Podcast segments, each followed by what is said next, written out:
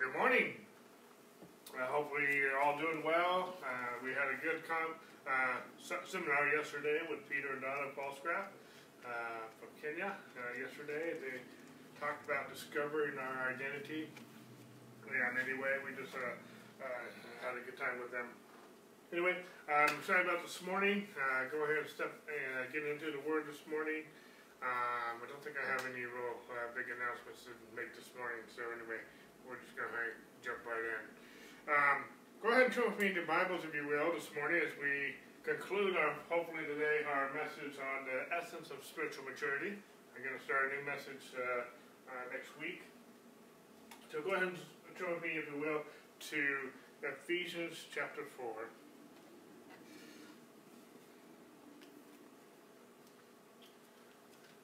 And we'll pick it up in verse uh, 11.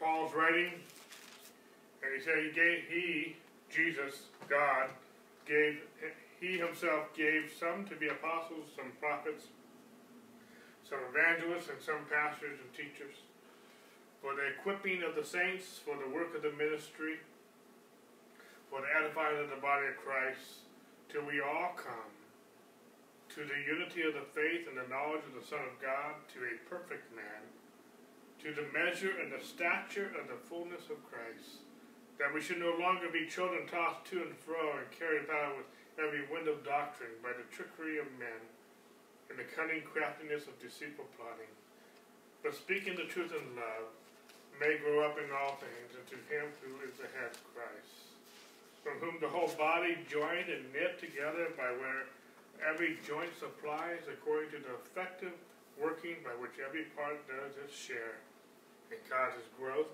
for the body for the edifying of itself in love.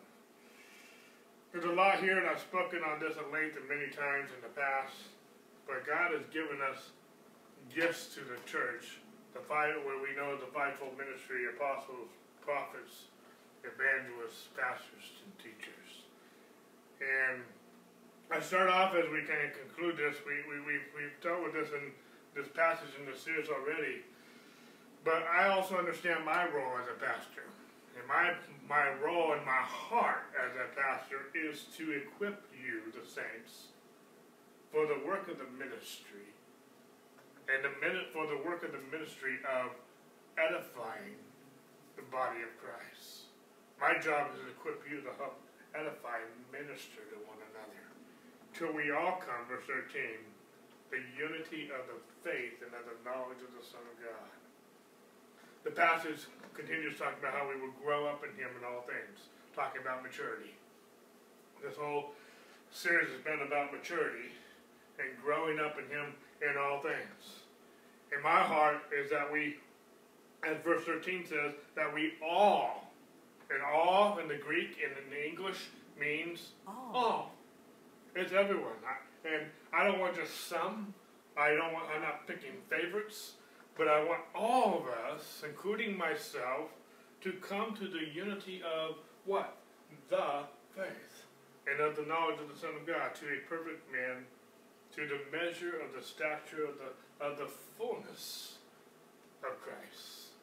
And there's a lot here. Uh, we've been studying this and, and different things. And with that, let's go ahead and go to our, our main text in Acts chapter 2, verse 40.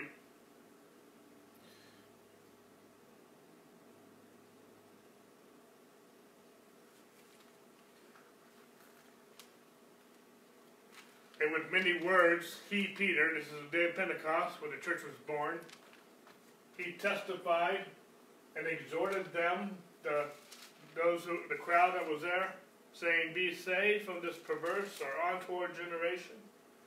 And then those who gladly received his word were baptized, and that day about 3,000 souls were added to them. And so this, these 3,120 now who were born again for the first time in the history of the church. They continued steadfastly in the apostles' doctrine and fellowship and the breaking of bread and prayers. This the early church, as they became born again, they became steadfast in these four areas, and we've been dealing with these the last several weeks. And we're going to conclude on this last one, the day on prayers. See, I believe all prayer involves faith in God's Word. And we've been talking a lot about God's Word in this series, among other series, series that we've talked about.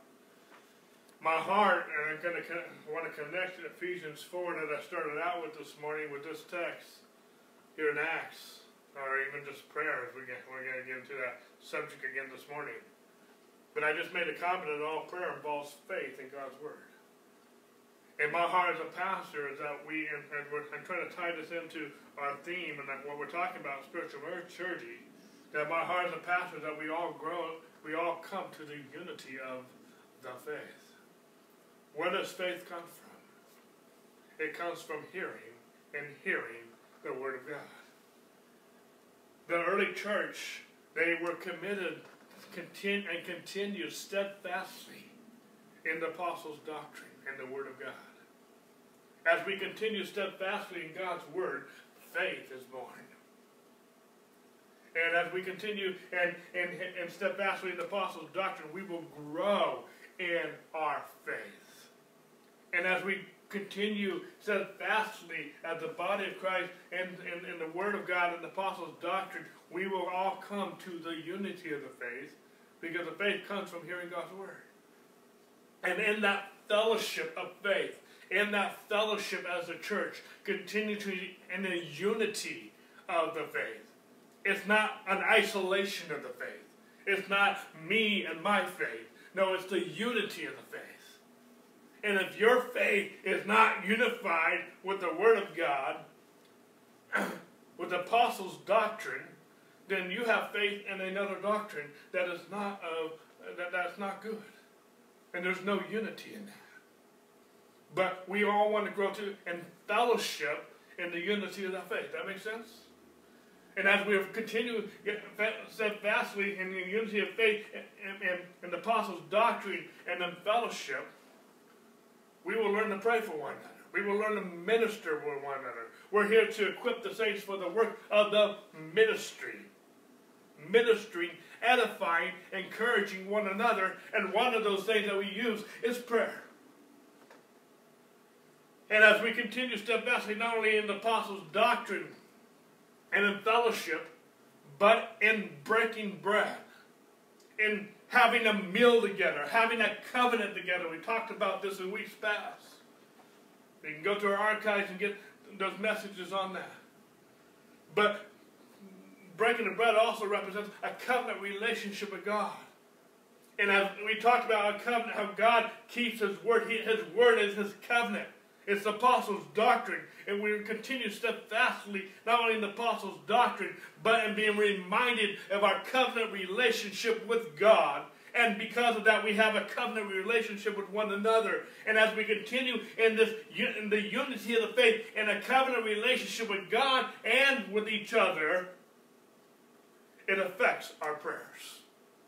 Because as we continue in God's Word and we continue in uh, God's covenant, be reminded of His covenant relationship with us, faith is born. And as we continue together in the unity of that faith and the fullness of the stature of Christ, we're going to see things happen. You following me so far? I'm trying to connect a lot of different thoughts together with what I'm saying here in introduction this morning. But all prayer involves faith. You cannot pray for others. You cannot pray for your own needs without having faith. And that faith has to come in God's Word. I'm not trusting my prayer. I'm trusting what the Word of God says about prayer. I'm trusting what the Word of God says. And God says we can ask and seek and knock and pray.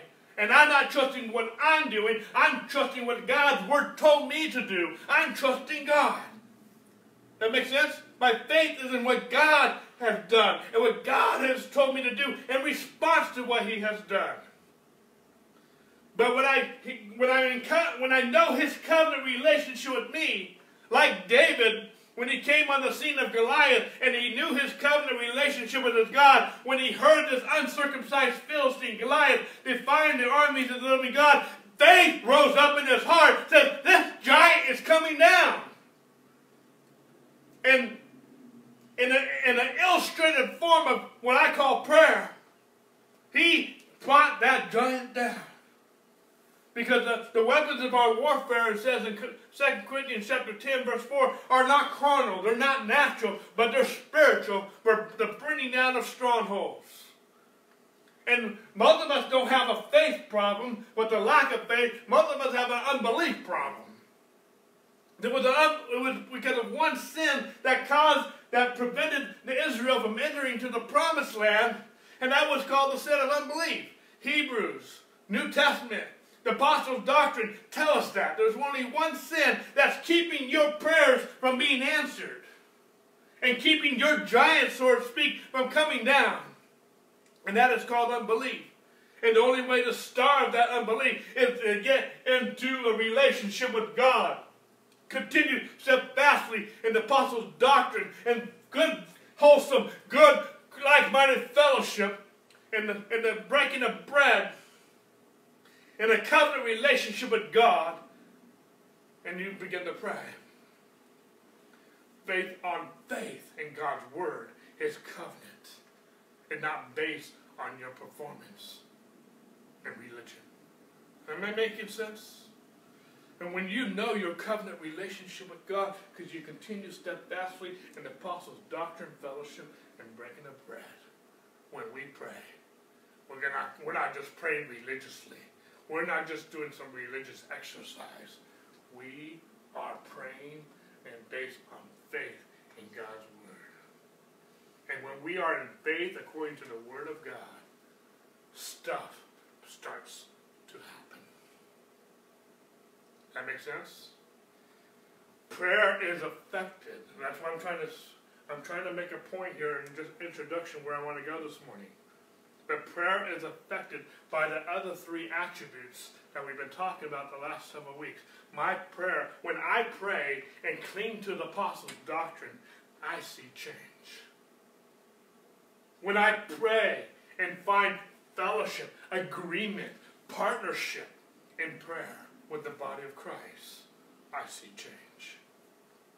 When I begin to understand how that God relates to me on the basis of covenant. I begin to have faith in His Word, faith in His covenant relationship with me beyond what I feel, beyond what my natural senses, and, God, and that God is true to His Word based on covenant. And when I begin to pray, things begin to profoundly change. See, what I'm talking about is not experiencing religion, but experiencing Christianity. The kingdom of God is here. The kingdom of God is within you. And God, as we talked about last week, has given you the keys of the kingdom to loose and to bind according to his word, according to his covenant. It is time for us to come in fellowship with that with His Word, with His covenant, with one another, and start seeing His kingdom come, His will be done on earth as it already is in heaven. It's time for us to lose some things. It's time for us to bind some things according to His Word. Not our religious exercise, but in faith and the demonstration of power and and the gospel what I'm describing, and you're catching what I'm trying, I spend a lot of time on these four attributes, but I'm trying to describe someone who continues in the steadfastly in the apostles' doctrine and fellowship and uh, breaking of bread and prayers. You're going to see someone who's maturing. They're growing. I have matured because I've continued in, this, in the apostles' doctrine. I have matured because I have continued in fellowship with the church. I have matured because I've continued in a covenant relationship. And I have matured as I've seen God answer my prayers on a regular basis more than I used to. And I will continue to grow as I continue to uh, be steadfast in these four attributes. In other words, let me just paint another picture. We need to believe what God says over what a pastor or a minister says. We need to believe what God says versus even our family. We need to this, we need to, to, to believe what God says about, and this is not too hard for most of us, despite what the government says, or news or the media says. But I'm not putting anyone down. I'm not putting down our pastors or ministers or our family or even our government. I'm not putting them down. What I'm trying to do is exalt and magnify our God. I need to believe what God says about my healing. I need to believe what God says about my finances. I need to believe what God says about my relationships with other people in different situations. Jesus is my Lord. He's my Savior, yes, but He is my King. He is my God. He is my Lord. And if we are going to grow, and if we're going to mature, we must have confidence in God and His Word. If we're going to grow, we must have confidence in God and His Word. You cannot grow, you cannot mature if you don't have confidence in God and His Word. When I pray, I expect heaven and earth and even hell to move. I expect things to happen when I pray. Why? Because God's word says it. The apostles' doctrine says it. God says it by his covenant. And when I have confidence in God, I expect heaven and hell to move. Why? Because God gave me the keys of his kingdom. God gave me the keys. God gave us the authority. We need to do it right, and we need, and we need to see our faith manifested. His word is the source of my faith. His word is our covenant relationship with God. Uh, my faith is must be rooted in the word of God. The word of God must be my substance. It must be my evidence. Faith is the byproduct of the Word of God. And if, when I understand that, that means when I pray, I'm not begging God. I'm not praying that God can do it. I'm receiving what God has already provided.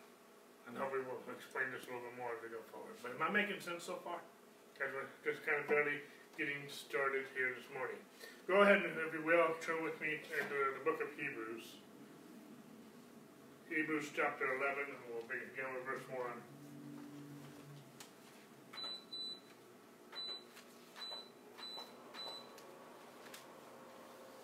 Hebrews chapter 11, verse 1.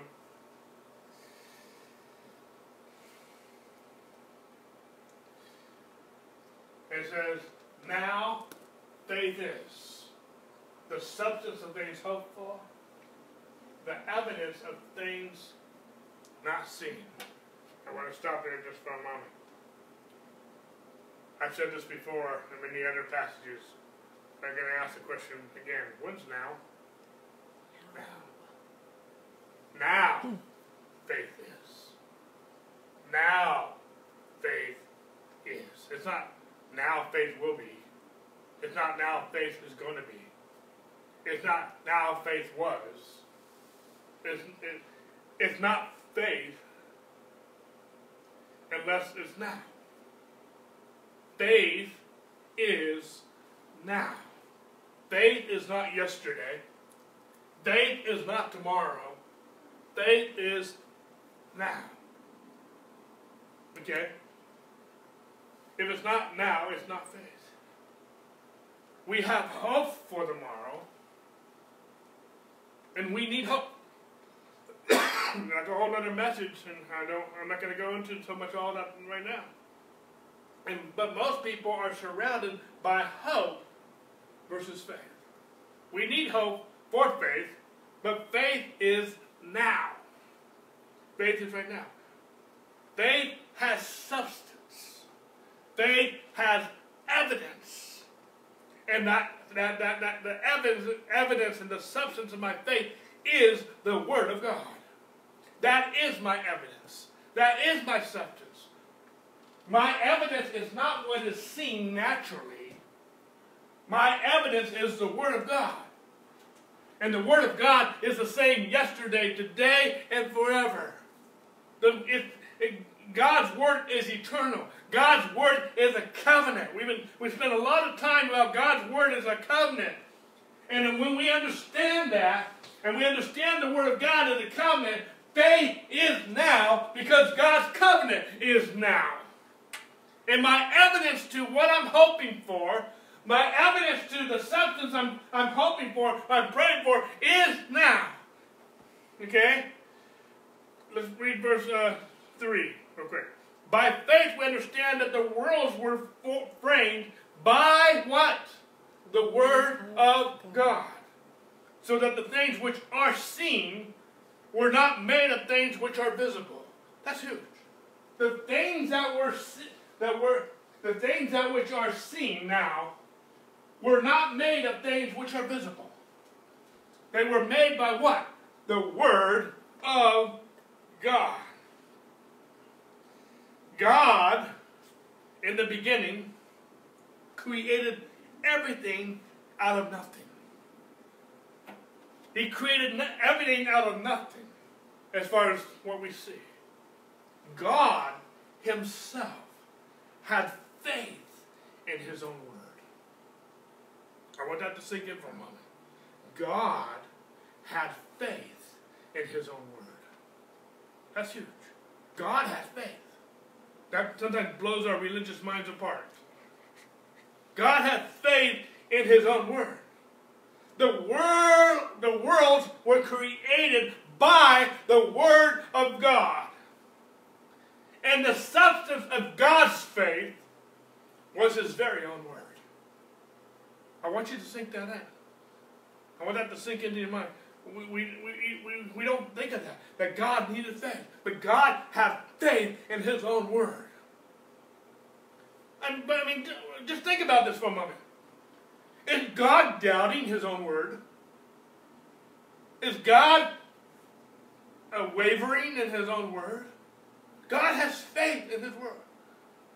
And God created everything out of nothing by his word. But faith has evidence. And the evidence of our faith that is now is God's word. The same God who created everything he said that he, we have been filled with his fullness. It says it in John, it says it in Ephesians chapter 3, verse 19, and there's some other references, but we have the fullness of God. And we all want to come to the unity of the faith. And faith is now. Okay? I want that to sink in. Sub, the, the substance of what we are hoping for, the evidence of what we can't see with our natural eyes because we are not governed. We who are born again, we're not governed what we can see naturally. We are governed by the Word of God. See, when David came on the scene with Goliath, all the armies of Israel and King Saul included, all they saw was Goliath with their natural eyes. But all David saw was the Word of God. God's covenant. He didn't even consider how tall and big Goliath was. He knew God's word, and David was in faith. And that giant was dead before even, and David even picked up the five stones and threw the first one. Why? Because he was operating out of faith, not out of. And, and his faith was his evidence. David wasn't being cocky as his brother Eliab thought he was. David was being in faith. And he knew. It says in Romans that Abraham didn't even consider how old his body was or how old Sarah, his wife's body was. He only considered what? The Word of God. And he called those things which are not as though they are. Why? Because what was his substance? What was his evidence? The Word of God. Church, this is where we're missing it. The early church continued steadfastly in the apostles' doctrine and fellowship and the breaking of a covenant with God, so that when they prayed, things would happen. When Peter and John went to the temple, as it was their routine, they said, Silver and gold I have not, but what I have I give to you. In the name of Jesus, rise up and walk. We, the kingdom of God, is here. We have the keys of the kingdom. We have a covenant relationship with God. And when we pray for one another, we're going to see things happen. When we pray for things, we're going to see things happen. What's our evidence? The Word of God. What's our substance? The Word of God. Am I making sense this morning? And uh, a lot of us are frustrated because we don't see Christianity always working. We don't always see our prayers being answered. Because sometimes we're, we're, we have our, our, our, our, our faith in what we're doing, our formula, instead of simply believing God at His Word. And anything you could ever hope for, anything you could ever hope for, the word hope, I'll just give you a definition, is a positive expectation of good. That's the definition of it. It's the positive, not negative. That's fear. Fear is a negative expectation of bad. But hope is the positive expectation of good. And, and, and faith is the substance of what we are positively expecting. When that when a, a woman is pregnant, she is what? Expecting.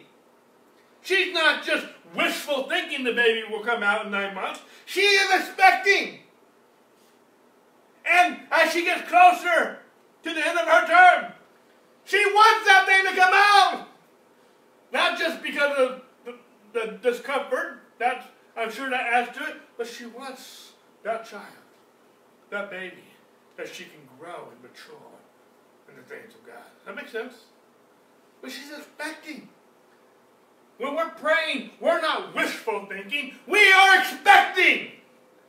And the, the substance, the evidence is that we are going to have now the thing that we hope for. We're going to have it now. I'm not going to have it tomorrow. I'm not going to have it yesterday. I'm going to have it when? Now. And what's my evidence? The Word of God. What's my substance? the Word of God. God has made available in Jesus the Word of God. He has made He has made everything available. Has promised you anything you have need of. And it's in Jesus. All the promises of God are yes and amen in Him. Where? Through us. It's in Him but it's through us. We miss that part sometimes. Yes, all the promises of God are yes and amen in Jesus. But if you read that verse in 1 Corinthians chapter 1, or 2 Corinthians chapter 1 rather, it says that all the promises of God are yes and amen through us. We have to activate it. We have to, it's voice activated, really, if you, if you think about this. We need to put faith to it. We need to put, uh, we, I'm getting a little ahead of myself in my notes here. We'll get, uh, let me catch up with what I just said. But let me just restate what I just said a minute ago. G- and Jesus, God, God has promised you anything that you have need of. Now, I there's a lot I can expand on this whole idea of promise. We just talked about in weeks past that when God speaks something, it's covenant. Remember that? So God promised something to you, and he spoke, he, it's his word. His word is covenant, and his promises are covenant. That makes sense? And when we talked about God cannot, and not only he will, he will not, God cannot break his covenant. He cannot break his word. Therefore, he cannot break his promises. All the promises, not some of the promises, not the top ten, all the promises of God are yes and amen in him through us. And this, the promises of God, the Word of God, the covenant of God, is the substance of my faith. if you are wavering and not confident that the thing that you hope for is going to come now, then you're wavering from God's covenant, His word, His promises. And what's going to help that? Get back in the Word of God, the apostles' doctrine, into fellowship, and the breaking of bread and covenant. The Word of God is our evidence of the things that things I can't even see yet. Faith in the Word of I gotta slow down. I'm trying to read my notes, but I want to slow down. Faith in the actually, I want to have faith in the Word of God. I want to have confidence in the Word of God versus confidence in a man or myself or a pastor or an evangelist. That, that making sense? Praise God for those who have a gift of healing and miracles and different things. Praise God for that. I'm not watering that down at all. But when the rubber meets the road, I'm talking about having confidence in God's word versus. I don't care what man says. I don't care what anyone else says. I don't care what the doctor's report says. I don't care what the financial report says. I don't care. I am believing God at His word. Am I making sense?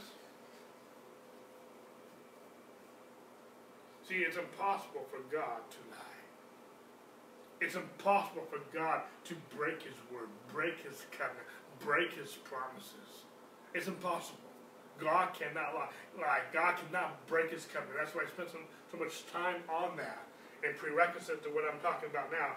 But faith is not, see, faith is not just me imagining things. Faith is not just me pretending my faith has evidence. Because it is rooted where? In the Word of God, not the Word of a man. I can't have faith beyond God, what God has said. That's why we need to continue steadfastly in the apostles' doctrine. Fellowship where we get good teaching and good uh, people are talking faith. And we need to uh, continue steadfastly in the breaking of bread, being reminded of our covenant relationship with God. As we do this, we're going to mature. As we get the, we're going to be continuing steadfastly in having faith in God and His Word. I realize we're going to have fellowship at times with the world and different things. Jesus hung out with the publicans and sinners, and we talked about that. But we also need to have a place where we are around like minded people who are not speaking doubt, who are not speaking junk and trash, not speaking unbelief, but they're speaking. They're speaking truth. They're edifying the body of Christ. That makes sense? I don't think that's the only circle of influence, but we need to have that place where we can, we know, we just have a good diet a regular diet of the apostles' doctrine, fellowship, breaking of bread, because that can affect our prayers. That can affect our faith. If we're getting, you know, we're getting good teaching in one sense, but we're also getting a bad influence from another, that can, in a sense, get us belief in one moment, unbelief in the next moment, and religion, you know, all different things, and that can nullify our faith. So we need to be, uh, we need to have continue steadfastly in all three, four of these things.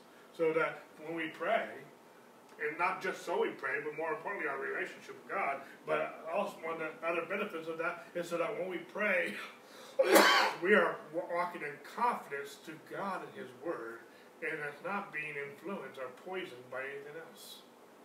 That makes sense? Um, okay? Let's, let's, let's go forward here. Uh, verse 6. But without faith, it is impossible to please him, for he who comes to God must believe that he is, and that he is a rewarder of those who diligently seek him. Excuse me just for a moment.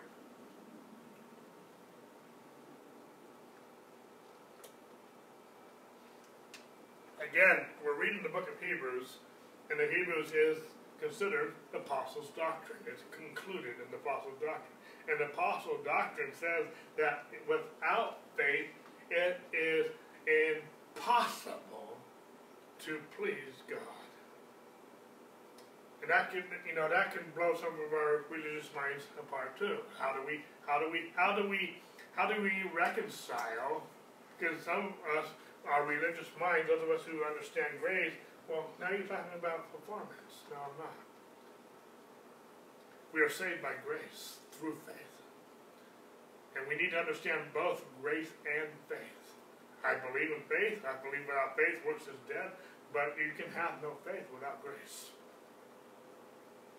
And grace is great, but if, if we don't apply faith to it, it, it can't be activated. It can't be, it can't, uh, it can't function. We need both.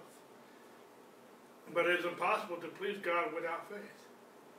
When we come to God, and we're talking about in prayer, we must believe, first of all, that He is. And that He is a rewarder of those who diligently seek Him. The early church would continue steadfastly in the apostles' doctrine and to fellowship and to and to breaking the bread and prayers. That's diligent. We need to be diligent seeking God. See, every time I, be, I pray, I believe that He is. Okay? I'm not talking to an imaginary friend. I'm not it prayer. I'm not talking to myself incarnate prayer. I'm talking to God who is. I have a relationship with God through Jesus Christ. And I'm fellowshipping with God through prayer. And I'm talking to a God who is, and I believe He is. He's not going to be. He's not will be. Yes, he's the same yesterday and today forever. He's a God who is and who was and who, who God who was and is and is to come. But he's a God who is. Faith is now. God is now. God is the same yesterday, today, and forever. That means the day, right now, this moment, this instance, God is.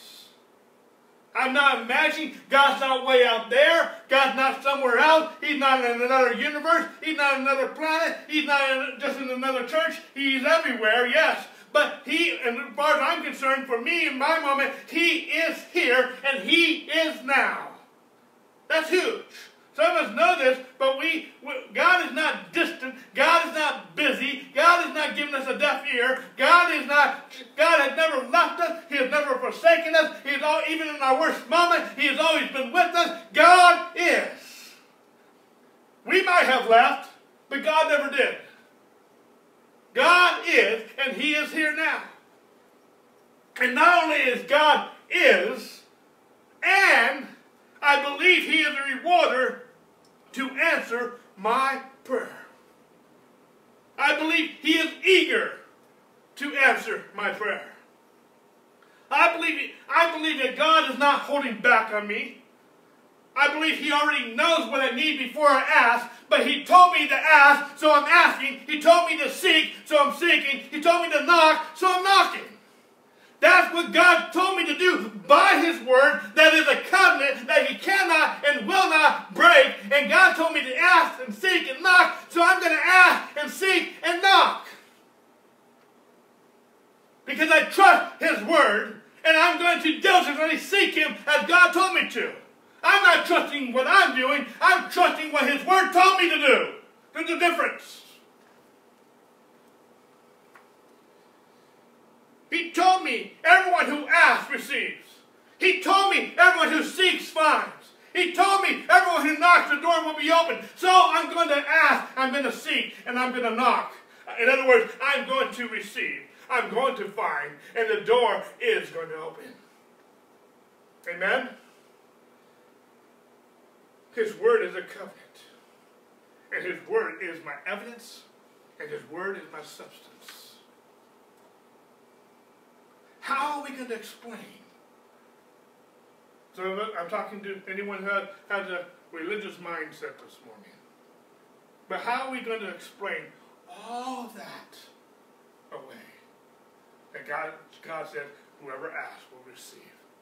whoever not seeks will find, and everyone who knocks the door will be. How are we going to explain all that away? I'm not. I'm going to believe God is, and that He is a rewarder of those diligently seek me. Why? Because I'm in a covenant relationship with God.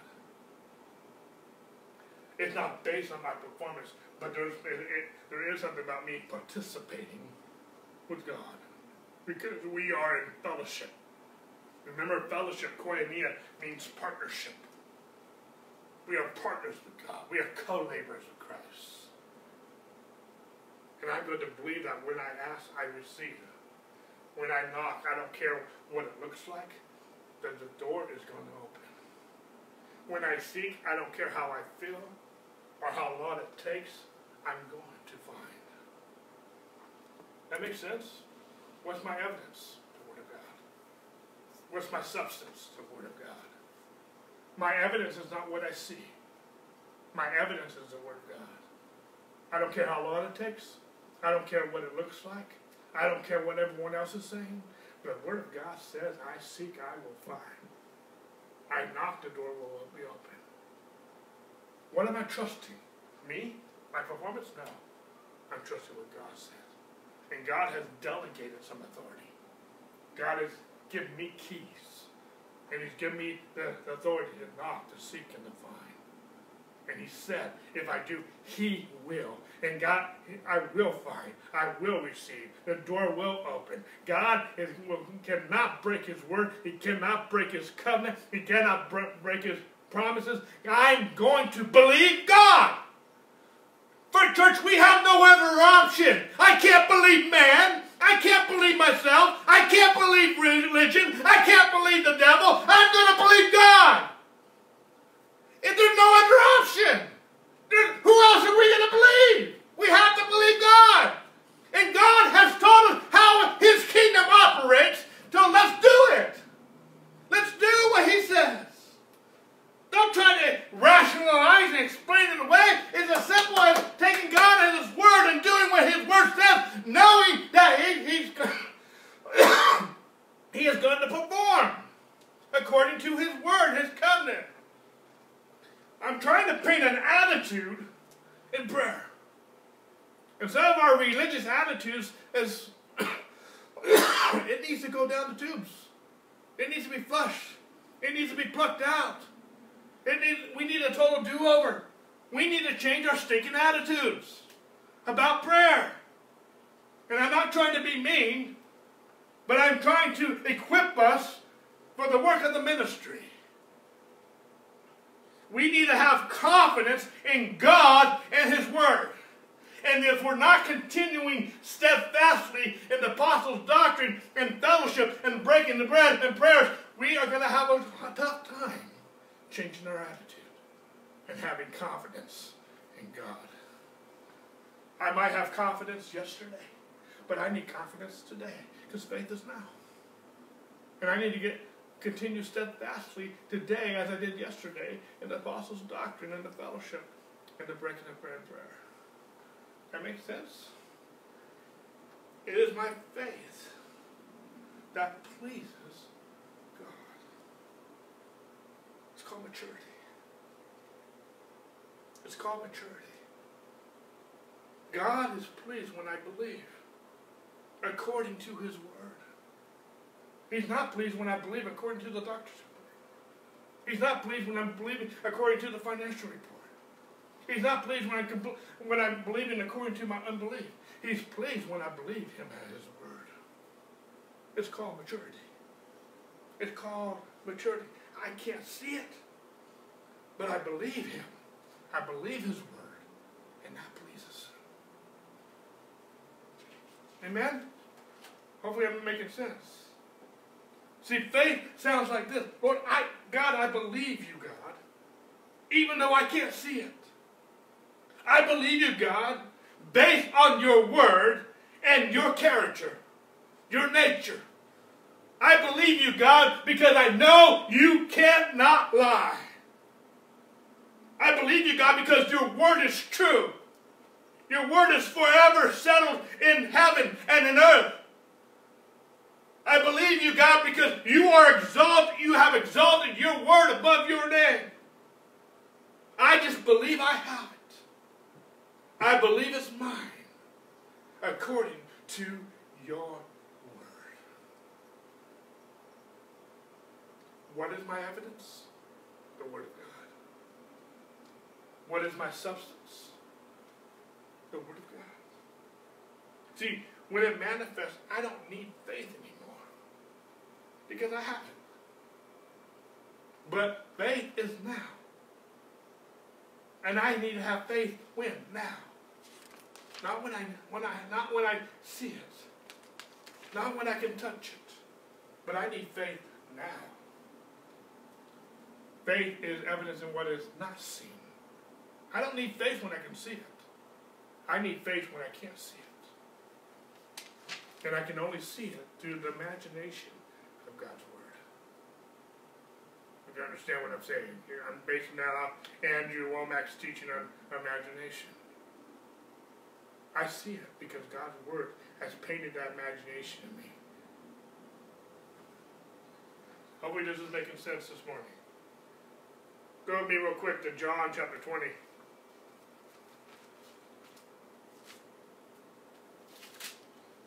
The way I'm going, I don't even know we're going to finish what I have here. I might have to go one more week. We'll see how we do.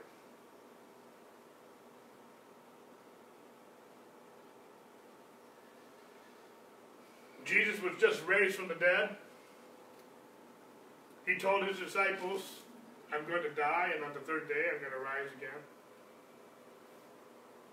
Jesus died according to what he said, and no one believed him. They were all miserable. They were all, they all scattered in a sense. God told them, Jesus told them that it was going to happen, but they didn't believe him. But we pick up the story from John's account, verse 25, John 20, 25. and we're talking about Thomas here. He got the name Doubting Thomas for a reason. and the other disciples, the other ten, the thing with Judas already happened, so there's ten other disciples. Therefore said to him Thomas, which would make eleven, we have seen the Lord. And so he, Thomas, said to them, Unless I see his hands and the, print of nails, and put my finger in the print of the nail, print of the nails, and put my hand into his side, I will not believe. And after what? Eight days. Remember that. Eight days. His disciples were again inside, and Thomas said, I'm sorry, they were again inside, and Thomas with them. And Jesus came, and the door, the doors behind shut, and stood in the midst and said, Peace to you. And then he said, He, Jesus, said to Thomas, Reach out your finger here and look at my hands, and reach out your hand here and put it in my side. Do not, do not be unbelieving, but believing. Thomas had this conversation with the other ten disciples eight days earlier. Wasn't present there in that conversation. But Jesus knew. Jesus heard even Thomas's doubts. Where he spoke, okay?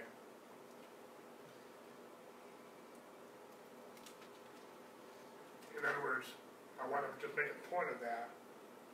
Jesus not only hears our faith, but Jesus can also hear our unbelief. Thomas had unbelief. But I think at verse 27.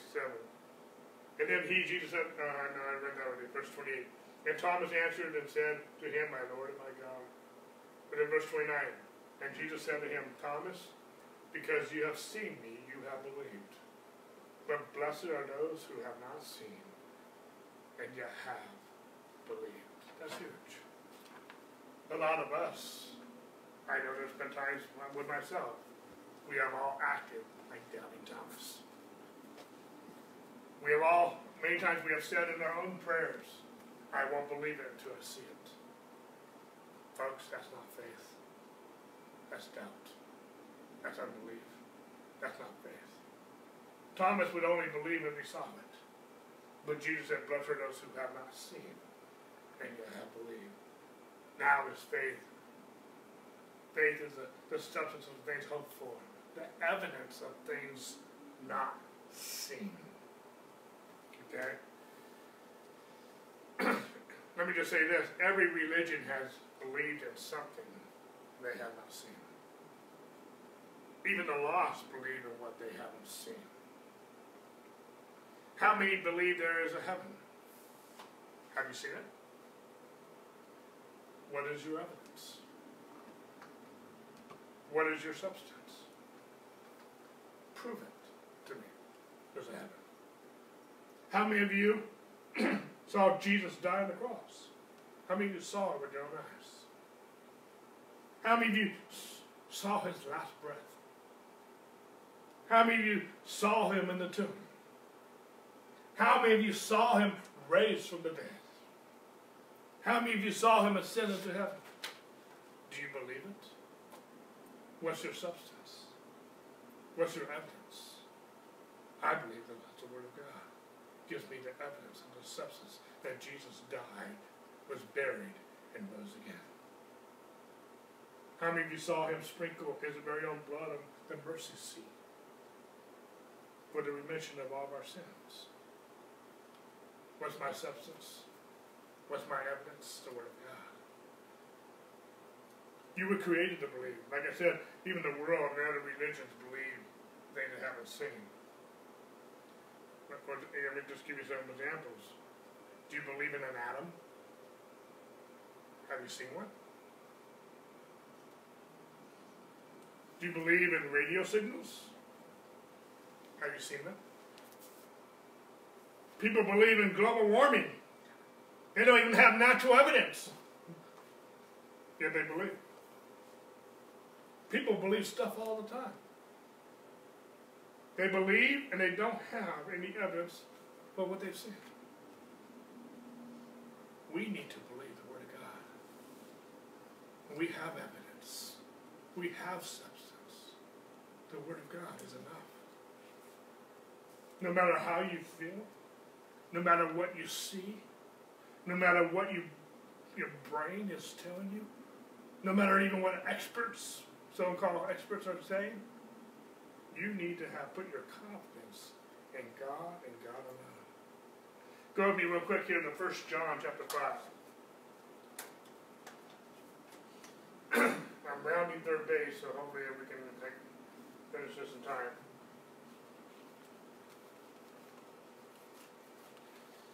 And this passage I'm getting ready to read, I've been chewing on this for the last couple months.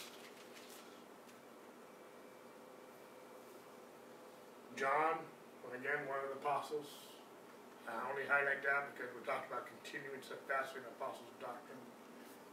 He says, These things I have written to you who believe in the name of the Son of God, that you may know that you have eternal life and that you may continue to believe in the name of the Son of God.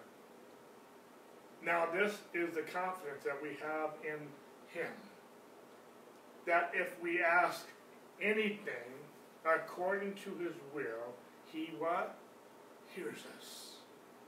He heard Thomas, his, his unbelief. God hears us when we ask anything according to His will. Verse 15.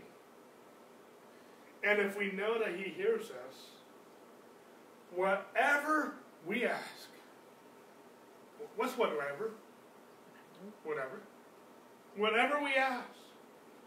We know that we have the petitions that we have asked for. Want to read verse 15 again. And if we know that He hears us, whatever we ask, we know.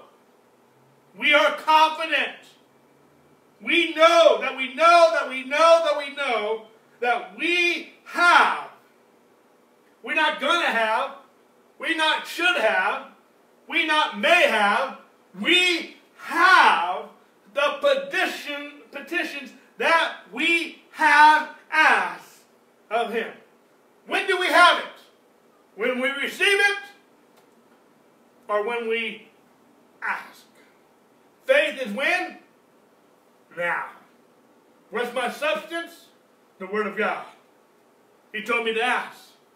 He told me to seek. He told me to knock.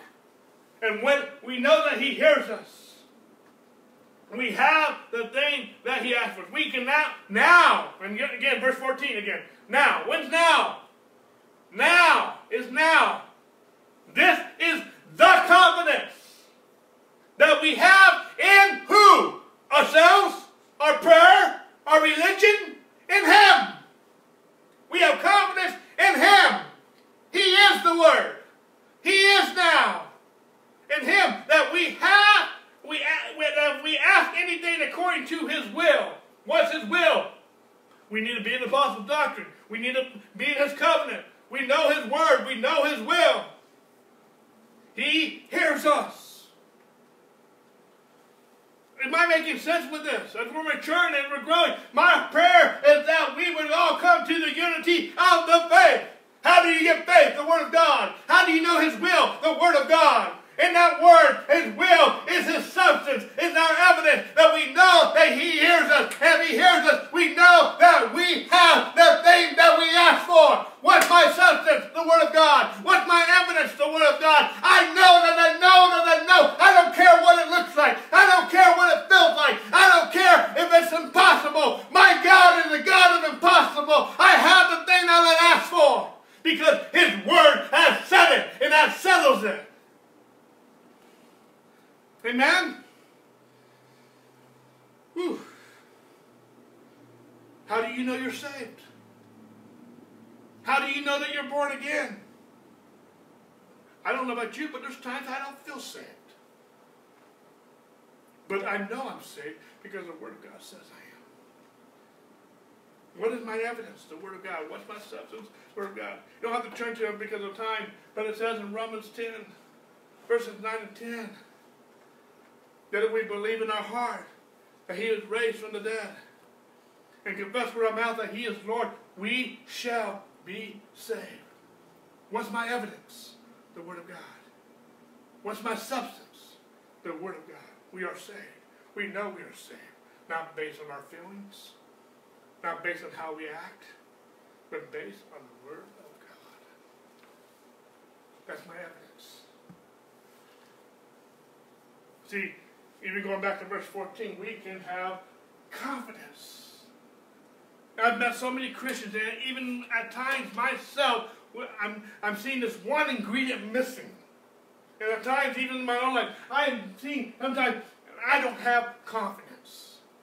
When I'm true to myself, when I'm honest and I pull back the onion, I am trusting everything that will be, will be, or trusting everything's going to fall apart. I'm, I'm, gonna, I'm trusting that I'm not going to have enough finances or whatever. Sometimes I have confidence in what I'm not supposed to have confidence in, and I need to have confidence in the Word of God.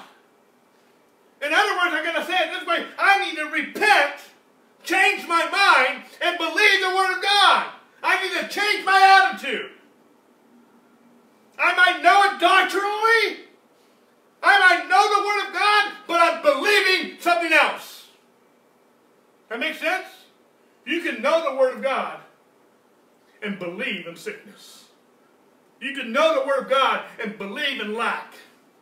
You can know the Word of God and believe in, in whatever negative thing we can, we can talk about. Or we can know, not only know the Word of God, but we can believe the Word of God. That by His stripes we are healed. That my God will supply all my needs according to His riches and glory in Christ Jesus we can have. I'm not just talking about saying the right words. I'm not just talking about saying the right phrase. I'm talking about having confidence in God and His Word. I'm not talking about being religious. I'm not talking about saying the right thing.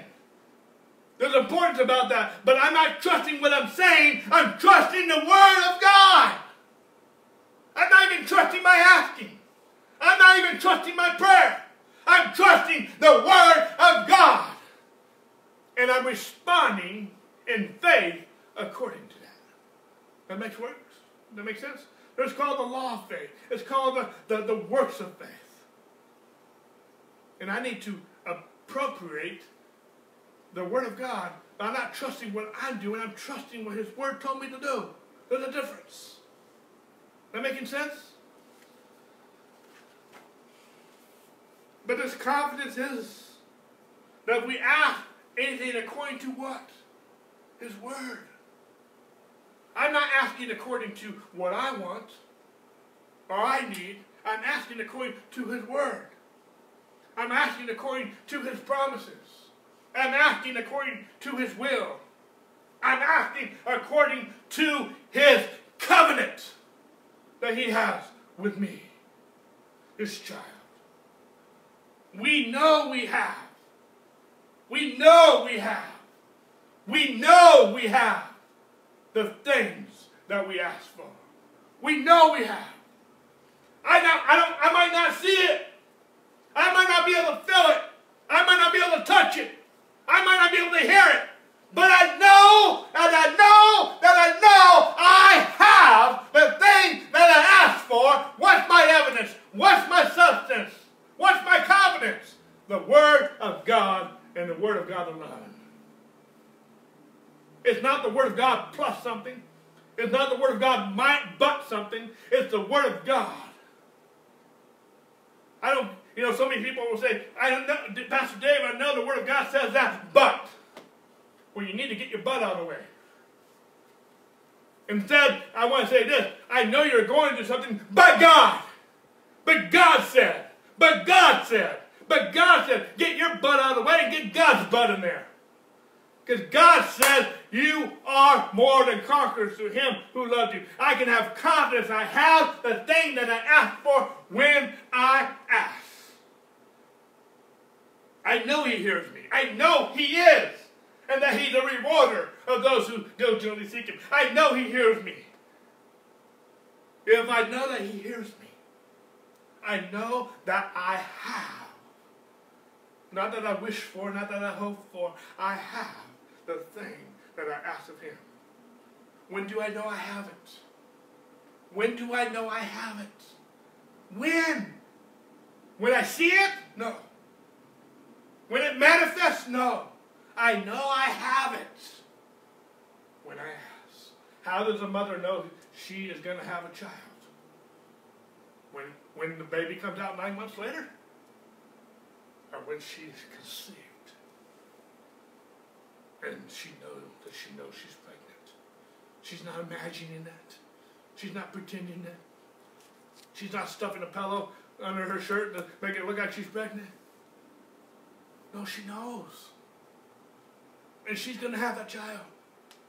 She's not just having that child nine months later. She has it now. This goes against anything about abortion. She has that child. It's a living being. It's a baby. It's a live soul. It has a heartbeat. It's alive. It's a creation of God. And she has it. She's not going to get to see it. She couldn't do um, uh, uh, those, uh, what, what do you call those things? Uh, the uh, sonogram. sonogram. Excuse me, I just, uh, I, but she can see it in that sense, but she's not going to be able to see it with her own eyes without machinery and whatnot until it comes out of the womb. But she knows she's got it. You know, we know that we have the thing that we ask for it's conceived in our heart by faith, by the Word of God. When we believe God at His Word, that thing that we have for is conceived. Mary, when the angel Gabriel came to her and said, uh, "You're going to have a child," and she said, and she her response to that was, "Let it be unto me according to your what Word. let it be unto me according to your word. Wasn't according to Mary's word, wasn't according to someone else's word. It was according to his word. And she said, Let it be. I believe in that moment when she said, Let it be according to me and according to your word. I believe in that instance, Jesus was conceived in her womb. When we heard the gospel and we believed the gospel, in essence, we said the same thing Mary said, Let it be unto me according to your word. Let me be born again. Let me receive Jesus. I believe in that instance. When we believe in our heart and we confess Him as Lord, we were born again. And Jesus, the living Word, was conceived in our hearts. And we were born again according to 1 Peter 1.23, we were born again not by corruptible seed, but we were born again by incorruptible seed, by the word, enduring word of God. The same way that you receive Christ is the same way that you walk in Him. being established and rooted in what? The faith. We're talking about all coming to the unity of the faith. The word, faith comes by the word of God. Faith is now, and faith is the substance of things hoped for and the evidence of things not seen. When do we have it? When we say, Lord, let me have what we've asked for according to your word. That thing is conceived in your heart. You have it. You are conceived with it. It's yours. Start changing your language. Start washing, in a sense, washing your mouth out with soap, with the word of God. Start changing your thing. Start calling those things as not as though they are. Abraham didn't even consider how old he was. He only received what God said he was going to have a child. And the father of many nations, he changed his name from Abraham to the father of many nations. Change your name, change your language, change it. Because you have the thing that you asked for. It is conceived and it will come to pass. Because all the promises of God are yes and amen through him. In him through us.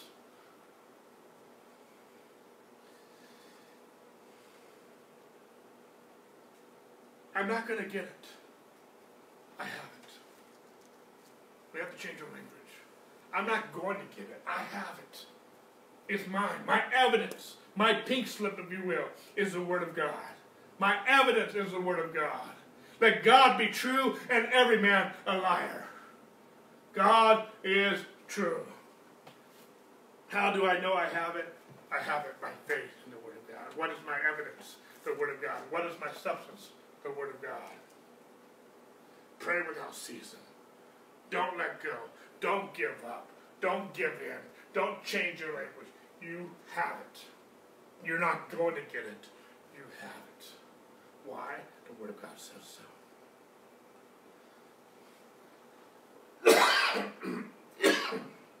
Mark 11, 24. Just hang with me for a few moments. I know I'm going over.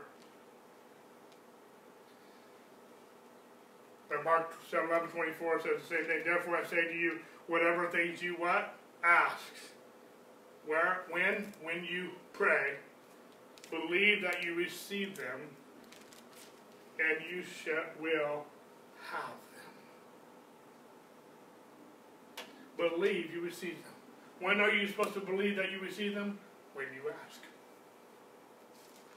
You're not going to believe them when you see them when you get it. You believe when you ask and you shall have them. When do I believe I receive? I believe when I I believe it, I receive it, and I have it. When I pray, not when I have it. We believe it first. We receive it first when we ask. I don't receive it when I see it. I, I receive it when I ask. I have it by faith in God's word. I, it may take a, a minute to manifest. It may take an hour. It may take a week. It may take a month. It may take a year. But I have it. And I ask. It's, it is coming. I have it because faith is when? Now. Faith is now. I have it. I don't care how long it takes to manifest. I have it.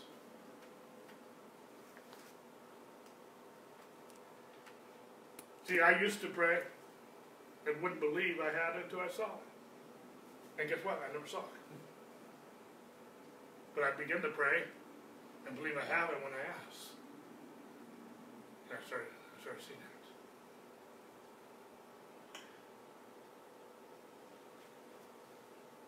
And what we're talking about, this all has to do with maturity. Someone who believes God and His Word is someone who's mature. And I, don't get me wrong, just because you're not seeing answer, I'm not calling you immature. I'm not getting down on you. I'm just talking about we, we need to grow in stature and the knowledge of God. I'm just trying to help. And I believe your faith will grow even more once you start seeing things happen on a more regular basis. I'm not putting that. Don't don't go there. That's not that's not what the Spirit of God is trying to say this morning. That's the enemy trying to take the seed and take it away. I'm not putting down people. I'm not calling people immature. But I also know there's, let me just put me on the spot. I know there's areas in my prayer life that are still immature. I know there's areas in my getting into the doctrine of God's Word and apostles' doctrine is still immature. I know there's areas of my fellowship that are still immature. I know there's areas of breaking of bread that are still immature. There's areas of prayer that are still immature. I thank God for where I'm at, and I'm not where I was, but I'm also not where I want to be. And we're going from faith to faith, from glory to glory, from faith to faith, by the, by the Spirit of God. Amen.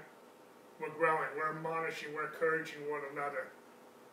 You might not be where you want to be, but you're not where you once were. Don't get don't get don't let the enemy get you a negative attitude.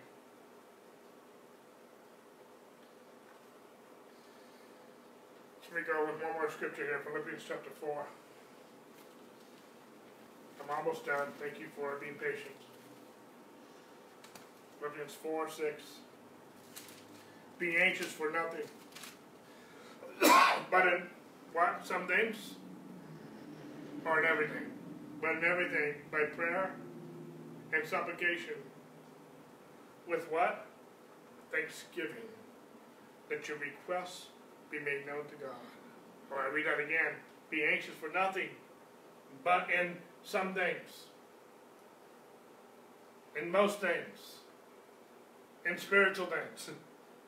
In everything. By prayer and supplication. With what? Thanksgiving let your requests be made known to your neighbor, your spouse, your pastor, to God.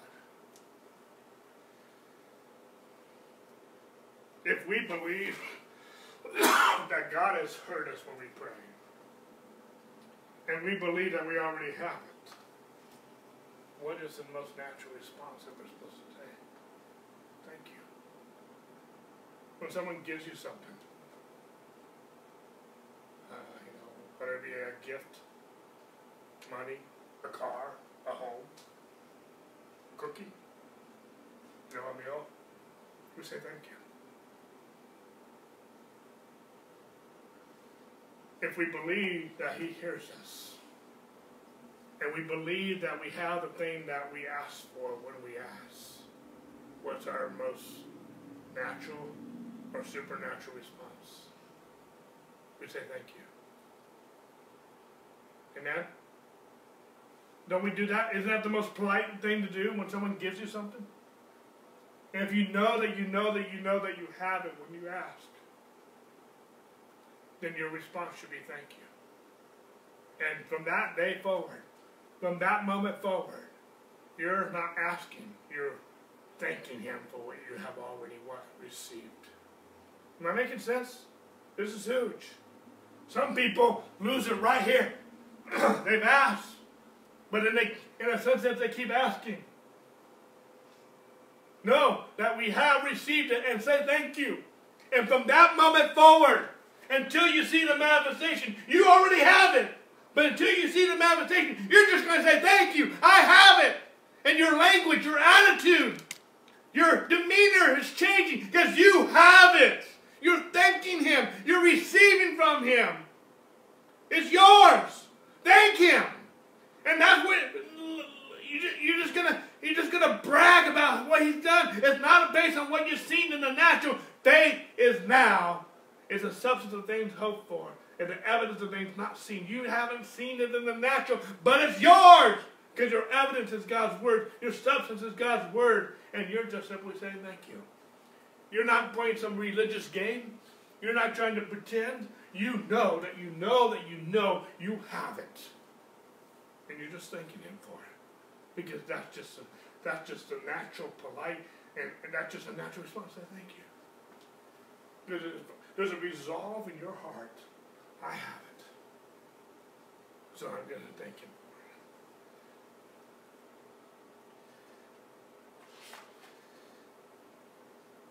see, I'm just going to wrap up with a couple of notes here.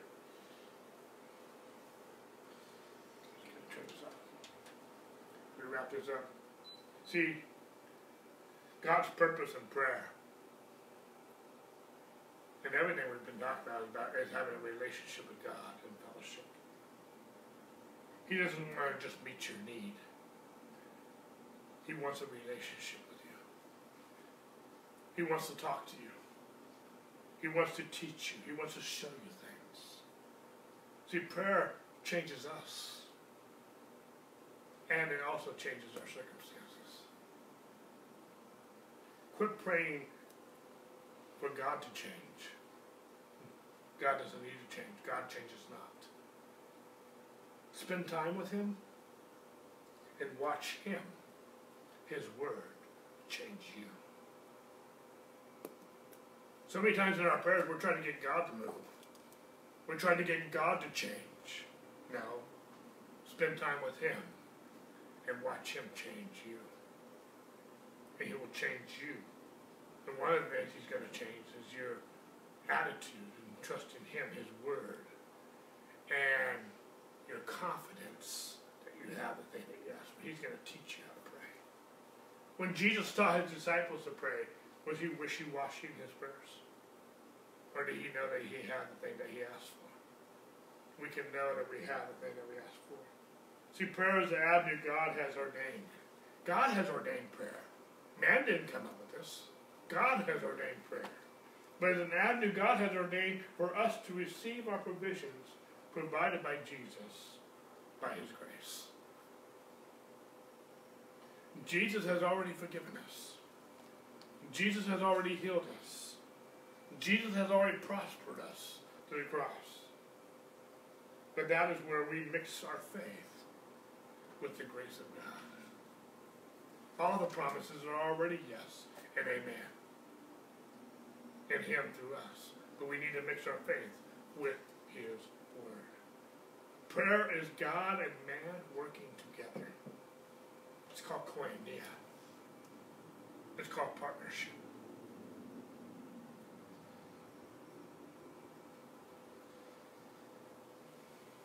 Real quickly, uh, I know I turned off the projector, but if you have your Bibles, you can turn over to James chapter 5. I got to wrap up with this. I forgot I have one more scripture.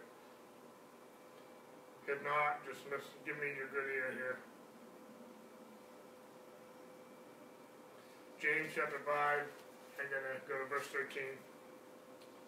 I know I'm over. Thank you. You guys been good with your patience.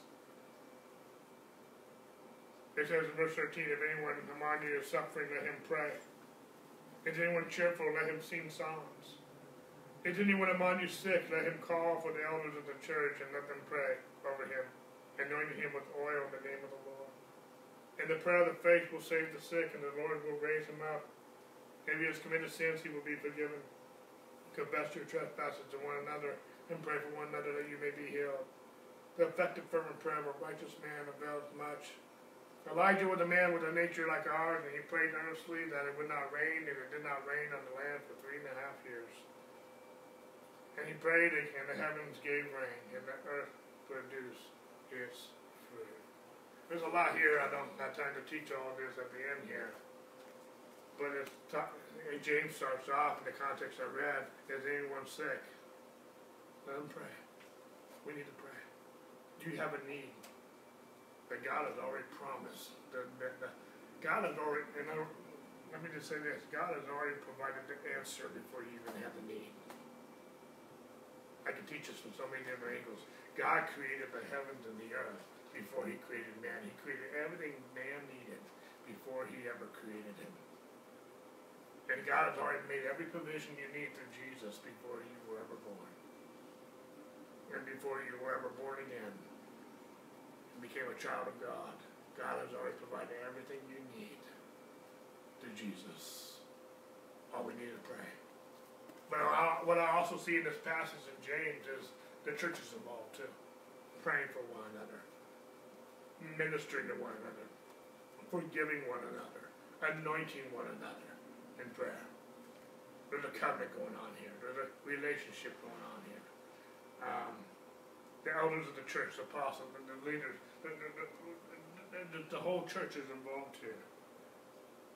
But he also says the prayer of faith shall save the sick, shall heal the sick. Our prayers avail much. That's one thing I'm trying to point out. We make a difference. And we make a difference in our prayers. The enemy wants to make, make it sound like we don't make a difference. No, we do. But we gotta have faith in God and His Word and His Word alone. We make a difference if we really pray. And if we pray the way God has ordained prayer. Um, hopefully I'm making sense as I'm closing this out. I've been talking about maturity. There's more I could even talk about uh, about maturity. Um, even some things of, about just church maturity. Uh, um, I even talk, there's some things I even thought about talking about even immaturity and dealing with some uh, some some issues. Let me just say this: I, I'm not going to go here, but uh, um, as far as teaching a whole series on this, I, at least right now, right now.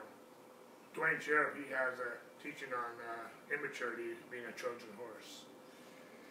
if you know the story of a Trojan horse, a Trojan horse was a, a way that Troy overtook. I forget what the uh, name of the other country was, but it became there was this one country that just could not be overtaken. And finally, they came up with this scheme of a, the Trojan horse to uh, overtake the country. You I just encourage you to read your history lesson on, on the whole Trojan horse. I don't want I don't want to take the time to, to uh, re-teach the whole history on that. but uh, Duane Sheriff is his, his teachings, he had to talk about how, how immaturity is a Trojan horse in the church today. I don't think, you know, a lot of times we think that sin and other kinds of sins or immorality, for example, is in a sense a Trojan horse in the church. And I don't. I agree with Duane Sheriff. I believe it's immaturity. Immaturity is very dangerous, and there's a lot of. And I'm, again, I'm not picking on people, but there's a lot of immaturity in the body of Christ today. And we see the results of that in our world, and different things are going on. We're supposed to be the head and not the tail. We're supposed to be above and not beneath. We have we are the light of the world, the salt of the earth. We have the Spirit of God. We have the finished work of the cross. We have so much at our disposal. But there's a lot of immaturity because the church has not continued steadfastly in the apostles' doctrine and the fellowship. And then a lot of churches fighting and dividing one another. Uh, they haven't continued in uh, the apostles' doctrine. I mean, and uh, breaking the bread, and also in prayers. If we continue steadfastly in these four things, we would mature. And maturity would not be uh, something that would destroy us. I believe immaturity has, has destroyed a lot of our churches, has destroyed from the inside out. Has destroyed a lot of our families and marriages and, and, and, and, and every generation. But we, how, how do we fix that? We get back into the apostles' doctrine, the fellowship, and the breaking of bread and prayers.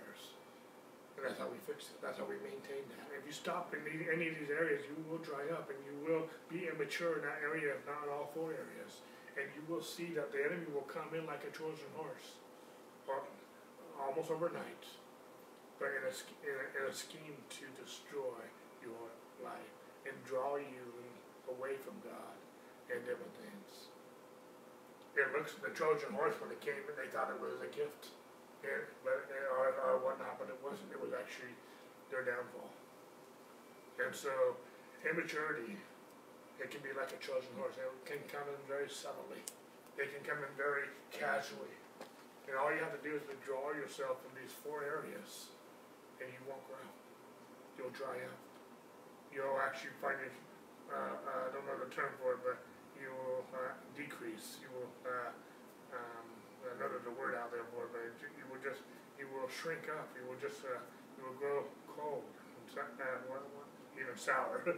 for that you know, you'll grow. Your attitude will, will, will become bitter uh, towards God, towards people, towards the church, even. And I know sometimes when I'm talking about different things, maybe in fellowship, people have hurt you.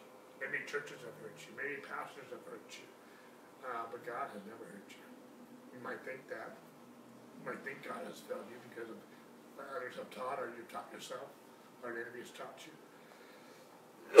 but I promise you, as a pastor, as a pastor, if you will continue steadfastly in the apostles' doctrine of fellowship and the breaking of bread and prayers, you will grow.